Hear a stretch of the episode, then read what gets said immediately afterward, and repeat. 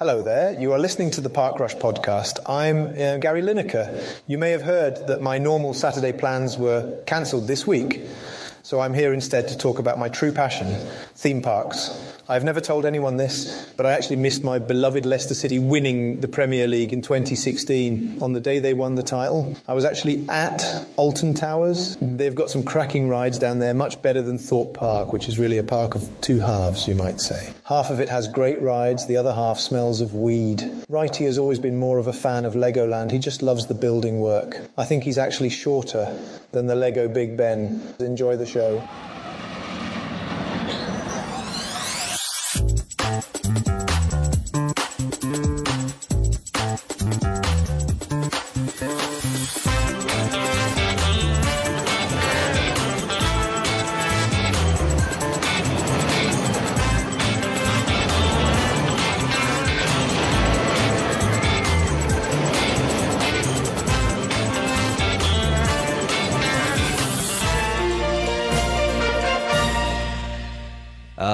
Hello there, you're listening to Match of the Day with me, Tom. We start today's action at Walt Disney World, where an under pressure CEO was forced to admit that the theme park pricing strategies employed at the resort have been too aggressive. Guy Mowbray, watch this one. Guy? Well, Guy Mowbray's on strike. I forgot. Uh, sorry, everyone. Getting my wires crossed here. Uh, just before we started recording, I, I, received a frantic text from someone claiming to be from the BBC asking if Josh and I could present Match of the Day. But uh, unfortunately, out of solidarity, uh, we have decided not to. And we're going to stick to our lane, Josh, which is theme park news. we never talk about politics on this podcast, so it's fine. Anyway, uh, there is theme park news to discuss this week, Josh, and we will start aggressive theme park pricing strategies at Disney. Uh, Bob Iger, who of course Bob. was reinstated as CEO not long ago, has admitted this week that the prices have, have got a bit out of control at the Disney parks. Uh, yeah, no shit, Bob. I wonder how he found this out. I kind of like the idea of Bob took his family to Disneyland the other day and went to get a hot dog at Casey's, and when they get when they told him the price, he was like, "I'm sorry, what?" yeah, uh, wait, hang on. You serious? opened his wallet and was like, "I can't." I can't.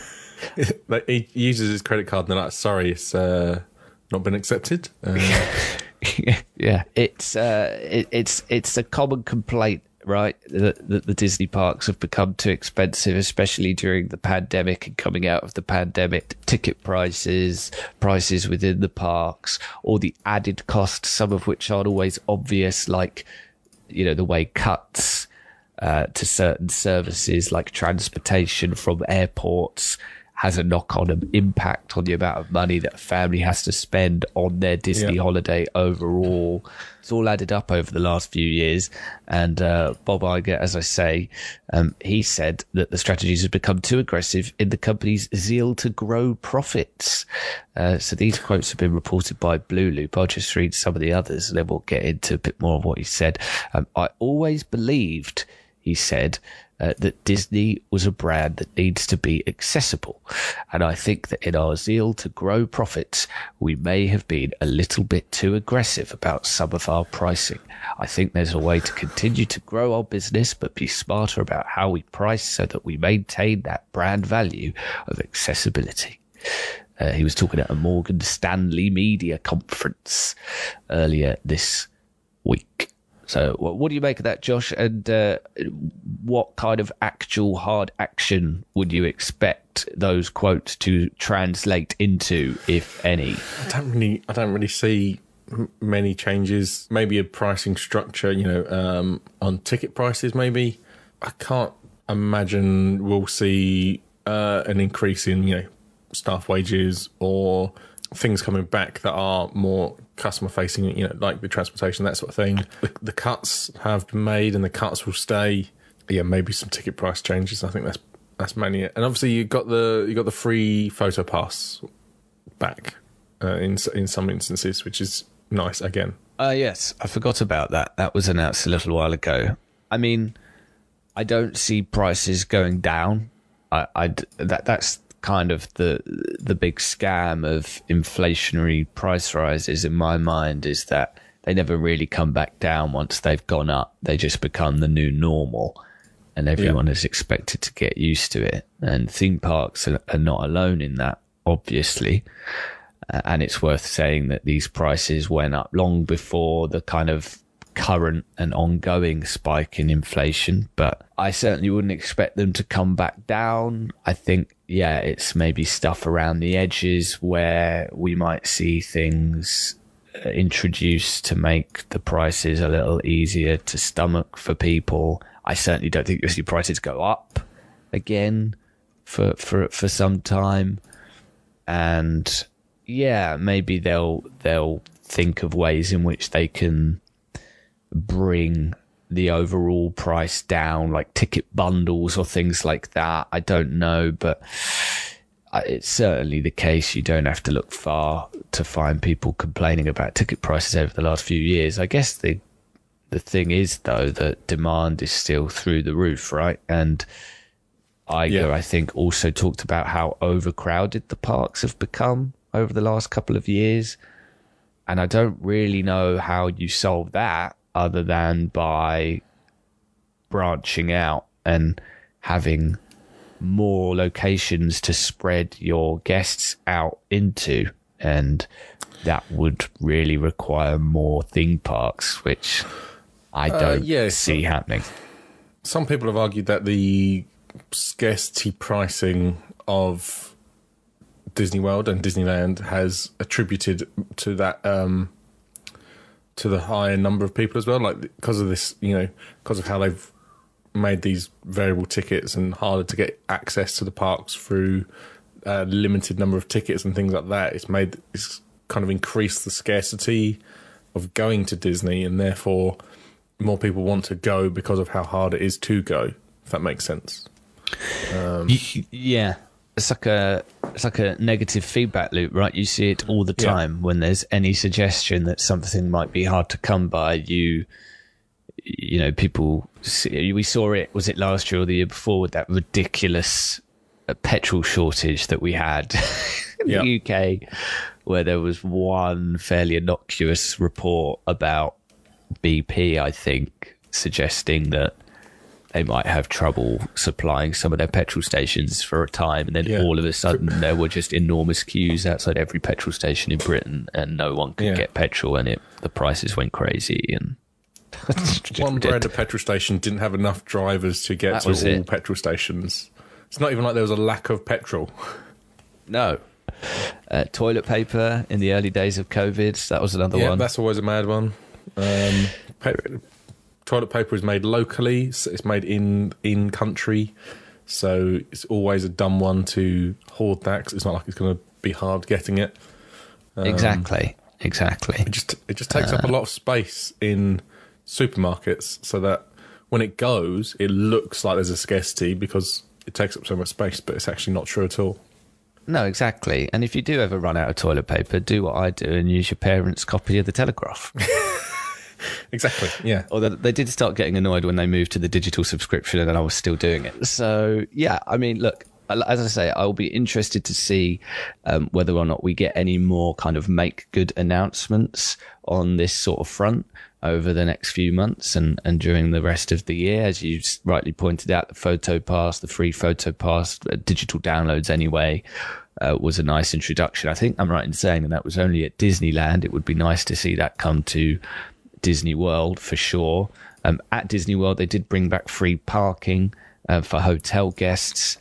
That was Ridiculous nice. They took that away in the first place. Well, exactly, yes. But and I think I'm right in saying that in terms of the free photo, free photos at Disney World, I think it was a case of if you buy the Genie subscription on a certain day, you get the photos thrown in. I mean, I think they should go the whole way, and and you don't even need the genie. I think just make the digital photos free for yeah. everyone. I think that would that would be a nice change. And yeah, we'll see if they make any other such changes around the edges. But you have to remember as well that really they're only actually going to feel they can make these kinds of changes by making cuts elsewhere. And some of those cuts come from job losses, and you know they've laid off thousands of people over the last little while. Disney, obviously not alone in that, but I think as we said a, a couple of weeks ago when we talked about the layoffs and we talked about their reluctance to to offer their theme park staff a, a particularly significant pay rise. You know, let's not let's not fall for any little PR wins that Disney might be trying to go for with with you know quote unquote guest friendly pricing strategies or whatever. There's a lot of questionable decisions going on that I think just highlight that they don't actually care about you or or the little guy who works for them. Um, it is ultimately all about the bottom line, and um, if they try and make you a saving, um, it's only because they've been able to find a saving somewhere else, and that saving they will have found somewhere else will probably result in somebody um, who's not particularly well off being exploited in some way. So I think that's worth remembering, um, so that we don't just be like, "Yay, free parking, Bob Iger, what a legend." anyway, uh, that was me on my high horse, and uh, But, uh, yay, free parking, free parking. Uh, go Bob Iger, right? Uh, Uh, but but yeah, exactly. Free parking, go Bob Iger. Exactly. yeah, that's our official stance. You know, we, we don't want to risk um, alienating Bob in case he ever wants to come on the podcast. Uh, right. Uh, sticking with Disney, and this is maybe the scariest thing I've seen all week. Um, I, I would, to be fair though, I would probably watch, you know, if, if the BBC end up getting really desperate, I would watch a match of the day hosted by Disney's new robot Judy Hopps. I think that would be great. So I mean, this is all I think I've said before. I love the fact that there are you know talented engineers out there who could really commit their genius to solving some of the world's biggest problems and are instead quite content working in a factory building robot rabbits and superheroes. Um, I do think that's kind of great, and and Disney uh, took to the stage this week to show off um, what very much looks like a prototype Judy Hopps robot, that being the uh, police uh, or budding police officer Bunny Rabbit from Zootopia. Uh, this has been written up by Walt Disney World News today, and the uh, expectation is that this will be for the upcoming Zootopia Land in Shanghai. Although there there is a Zootopia uh, you know, area or attraction coming to to Animal Kingdom. Is that right? Uh, They announced that at D23 last Yeah. year. So you know, who knows? This might be something that we see in Florida as well. But uh, yeah, um, I highly recommend people seek out the footage of this. Uh, there is some of it going around on Twitter. Um, I mean, it's an unfinished robot, so this is not a furry rabbit. Um, the head is kind of done, but is sort of skinless, I guess. And then the bottom half is all just, you know, uh, very much looks like a bionicle. So it's pretty freaky, but the movement is mighty impressive. What, what do you make of it, uh, Josh, from what you've seen? Yeah, I think it's really impressive. I think that obviously the the head, obviously it's, uh, it's got like a faux fur texture to it, so they've clearly been experimenting with that stuff as well. I think it's really impressive, and the way it gets up.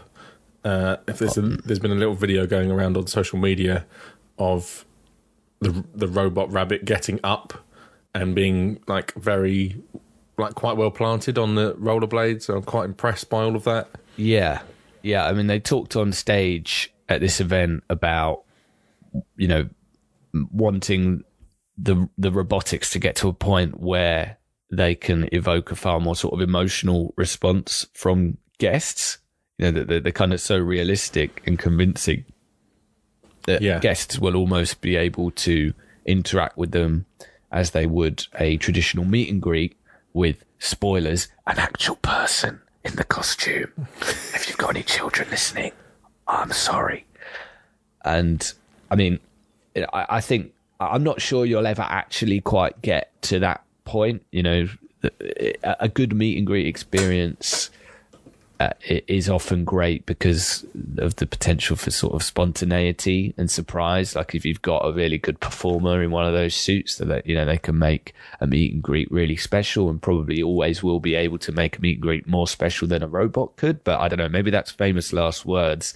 Uh, who knows? But for sure, I think for the purposes of like stage shows or you know, a bit of park decor, like imagine one of these kind of roving around an area in the park with the supervision of a cast member, for example. Uh, I think that, you know, the potential is, is pretty obvious there. And, uh, yeah, uh, it's, it's, it's scary and impressive in equal measure.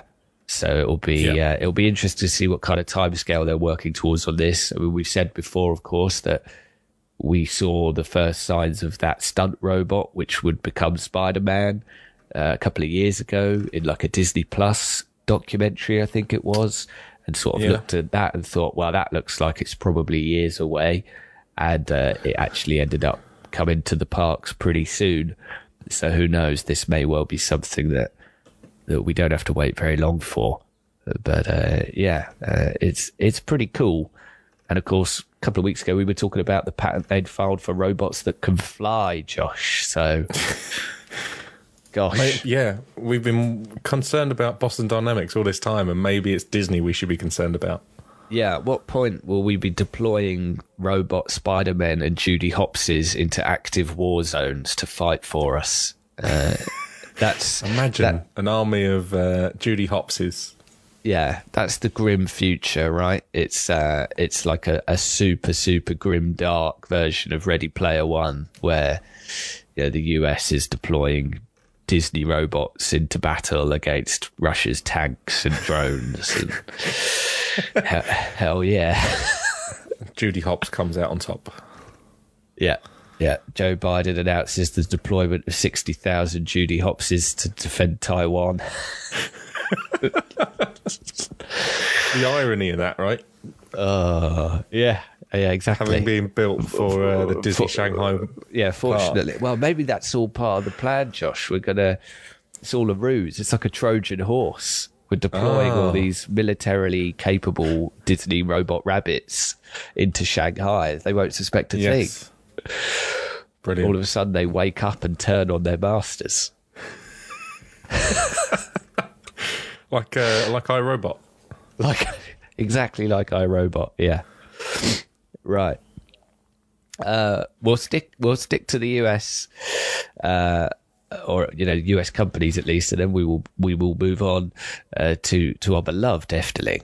Um, that Universal theme park uh, in Frisco, Texas, the family friendly sort of small scale or smaller scale Universal theme park that we talked about a few weeks ago, uh, that has been given permission uh, to be constructed. Uh, so they will presumably get to work on that in the not too distant future uh, the city council there have given permission for uh, what will be a 30 acre theme park 300 room hotel. Uh, the two of them sitting on a grand total 97 acre site. And the park is set to open or um, targeting an opening of June 2026.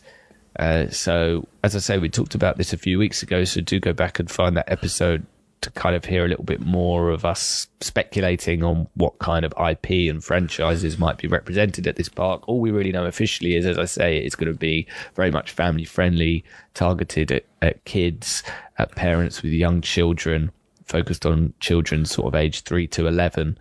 So I think one would expect to see plenty of DreamWorks franchises represented, for example, Despicable Me, yeah. things like that, more so than yeah, I, I, don't think you're going to get Halloween Horror Nights at this particular park, for example. Uh, but 2026, I mean, that of course will be a year after Epic Universe, and I guess that would just reinforce how aggressive uh, Comcast uh, is being when it comes to investment in their Universal Parks division. Yeah, I'm I'm really intrigued by this. You know, obviously it's a much smaller park, kind of a focus on a more youthful uh, audience and it's going to be interesting to see how this kind of game plan works out long term. Whether this is successful for them, or whether um, mm. you know it doesn't, it fails, or maybe so successful that they consider doing this uh, in other areas around the country. Yeah, it'll be interesting. I mean, I, I suppose one of the issues when it comes to choosing where to build a theme park is the climate, right? I mean the UK, yeah. for example, it's completely unviable, really, to have a theme park open all year round because the weather is so bad in the autumn and winter, or late autumn and, and through the winter. Hence why, as of recording, theme park season hasn't quite begun yet. Although Legoland does reopen uh, this coming weekend, as you hear this, and I am going. so, so yeah. Oh my god! Yeah, well, you look, uh, that was going to be my cold open, but then Match of the Day happened. So it's just snuck in here as a, as a bit of a part way through the show Bit of an aside. bombshell. wow, Yeah. unbelievable, Jeff. Incredible. Well, look, after last week's show, I put a poll on Twitter saying, hey, can adults go to Legoland without kids? And the people have spoken, Josh. The people said yes. The people are wrong. look, the people are wrong about many things. Uh, the state of the country would absolutely uh, prove that point. But it was I quite, a, say as well, it was quite a this is- convincing victory. It was far more decisive than Brexit. I think uh, the American markets, if if if the voters were uh, in the American market, I think that sways it a lot more because their Legoland is uh, has more. I don't know the, the the the market there is more grown up. So in Florida, for example, so uh, whereas ours is theme parks are generally more for kids, Right. seen that way generally anyway, uh, and Legoland is definitely a kids park. Well, we'll see. Uh, if I'm I'm, not sure doing, you'll be allowed to go on any of the rides. well, look, we'll see. If I'm doing next week's podcast from a police station, we'll know that it proved a problem. Uh, but hopefully that doesn't happen, and I can do a trip report when I get back. uh, but yeah, my point was, well, the point I was making was, uh, yes, about in terms of sort of where it's viable to build a theme park. Uh, so, so in the US, say, uh, is you got to think about the climate, right? So, Yeah. you know, uh, if Universal did want to uh, perhaps experiment with opening smaller parks in other states, it, it probably wouldn't make sense to do it. Um, you know, in places where the weather is, you know, makes a day at a theme park completely unappealing um, for for parts of the year. So I, I guess that would limit whatever it is that they that they would want to do. There, there was sort of one other bit of of Universal news this week, which I guess slightly ties into this uh, because who knows, it might not be long before we get a logo for whatever park they end up building in in Texas, uh, because they have announced a suite of redesigned logos for their existing US parks, including Epic Universe, which of course isn't actually open yet. Uh, but they've already redesigned the logo. Uh, uh, this is a real mixed bag, Josh, from my perspective. I think um, some of these new logos, which of course uh, I, I would encourage people to go and have a look at if you haven't already, some of these look quite clean and quite nice. I think the new Universal logo, for example, is actually quite a nice uh, mishmash of sort of modern and retro. Like it, it looks like it would be at home in 2023, but also in like 1993. I actually quite like it. I think the Volcano Bay logo is better than the previous one. The Islands of Adventure one, however, I I don't like it. Like it is more, of course, stylistically consistent with the other ones that they've redesigned. So I get it, but I really like the existing Islands logo, and I think this new one is worse. What What do you think of of the new logos?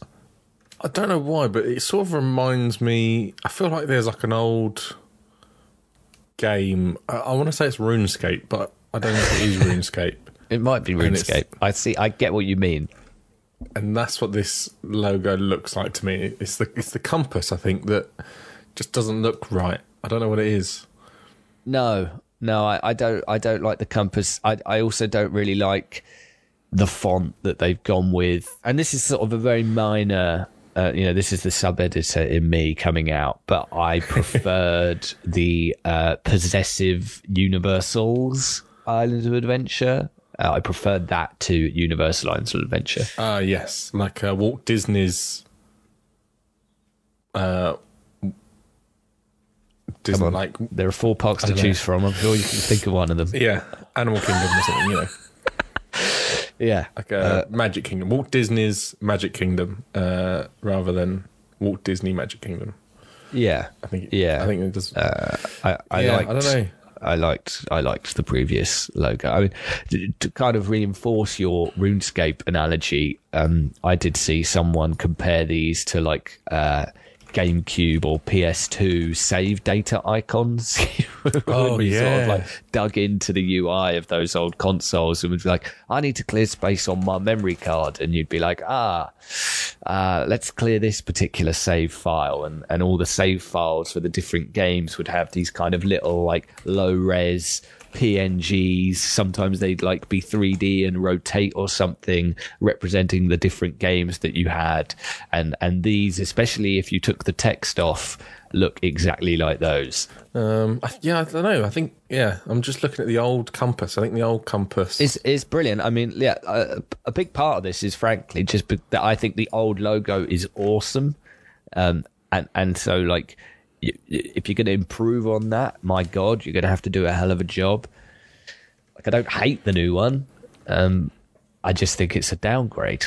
And uh, and I would like them to stick to the old one, but I, I understand why they're not going to because it would probably look a bit out of place next to these other redesigned ones that they've come I'm, up with. I'm not sure. I'm not sure. I like the Universal Studios one either. Oh, really? I think it looks a bit movie park Germany. Yeah, I kind of see what you mean now.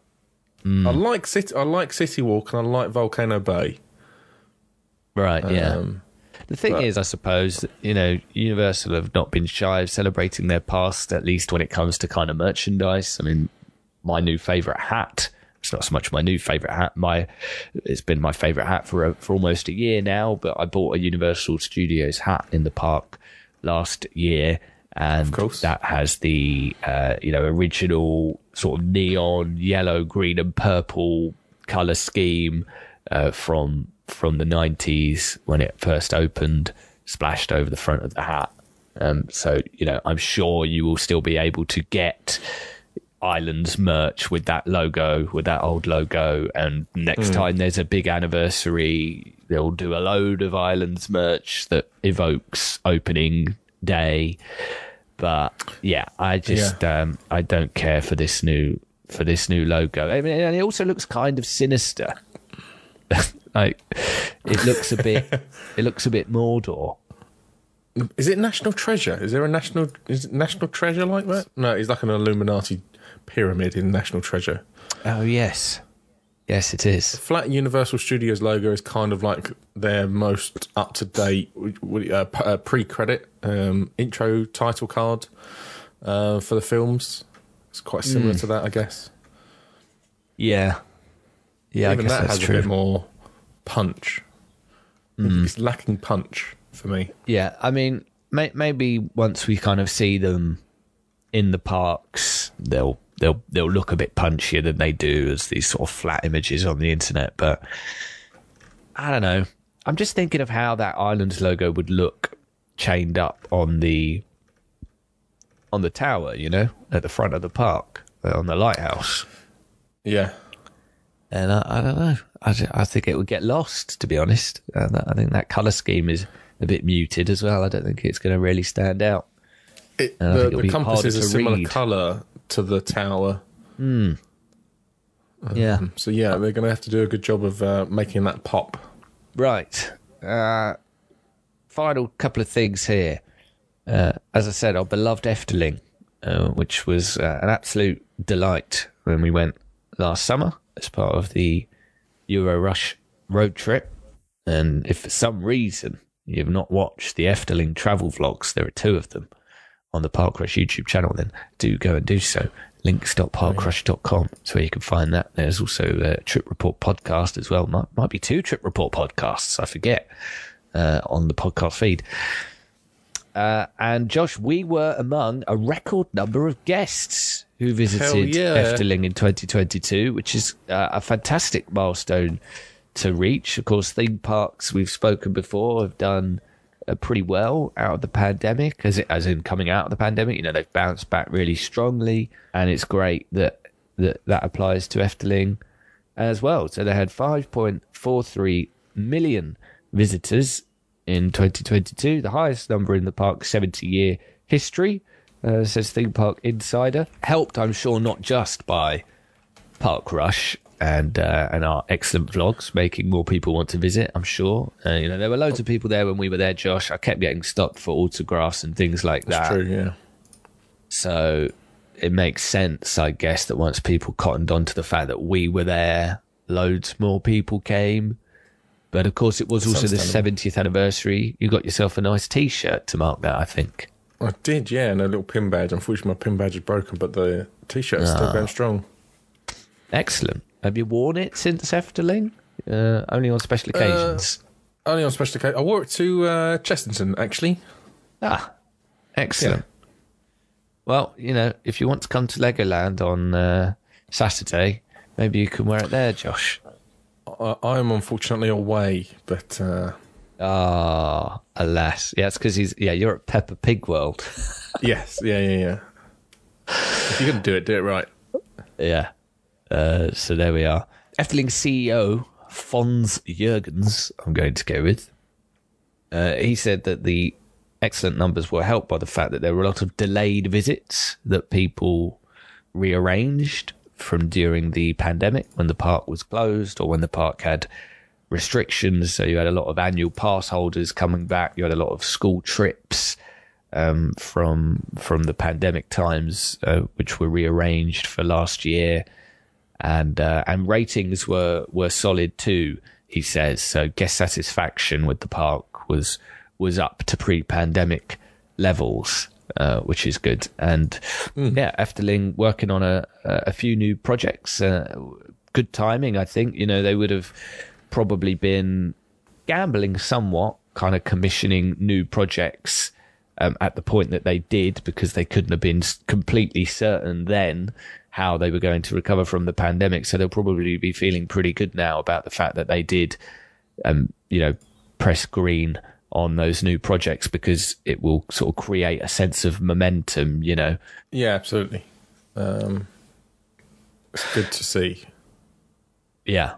Uh, one of those new attractions, uh, we've also got a, a bit more on this week.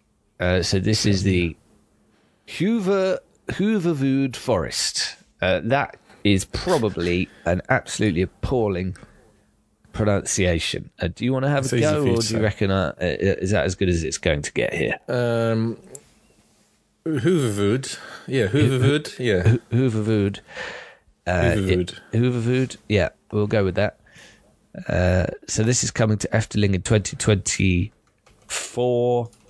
Uh, it's, a, it's a new area. It's going to have a new ride called Danse Macabre, which is a new spinning ride, which is replacing the Spookslot Haunted House, which we uh, popped into. We were in Efteling. I think it's in one of the the vlogs. Um, so this is being billed as a first of its kind ride system from in, Intamin, um, which will place three rows of six people atop each of six turntables, all of which will be mounted on one larger turntable. So it's turntableception up in here. And so you'll have 108 riders all on this ride at one go, all spinning and turning and tilting and, and dipping all over the place uh, inside this um, this spooky house. And uh, we've got a bit more concept art of the ride building and the surrounding Hooverwood forest. Uh, and it looks great. I'm I'm loving the aesthetic here. This looks like it um, would look right at home in Sleepy Hollow. Yeah, um, I think this is like obviously so they're replacing a haunted mansion area with a new haunted mansion area, um, and this looks like it's taking it to another level. Uh, it looks really cool. It's going to have a restaurant, uh, takeaway area. This main building where the danse macabre is taking place looks really really cool. Um, it's going to be and it's in like a really prime piece of land. Like you'll be one of the first rides you come to.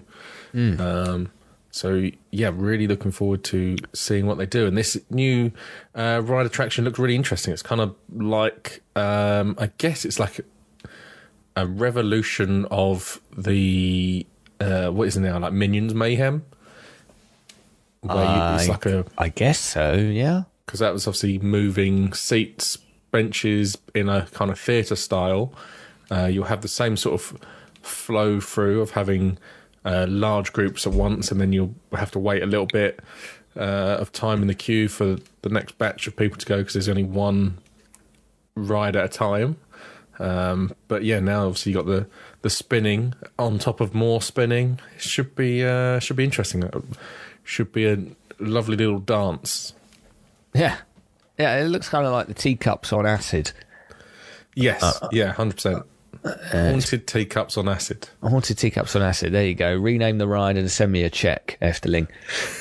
Uh, Hooverville Forest, not just the ride though. We're also going to get a couple of restaurants. So you're going to have the uh, In den Swarte Kat Tavern. Oh yes. and uh, oh gosh, the uh, the Kutshush. Uh, I'm going to go with takeaway restaurant. Cute, cute, cute. Yeah, Kut- Cute- Kut- yeah. Kutshush.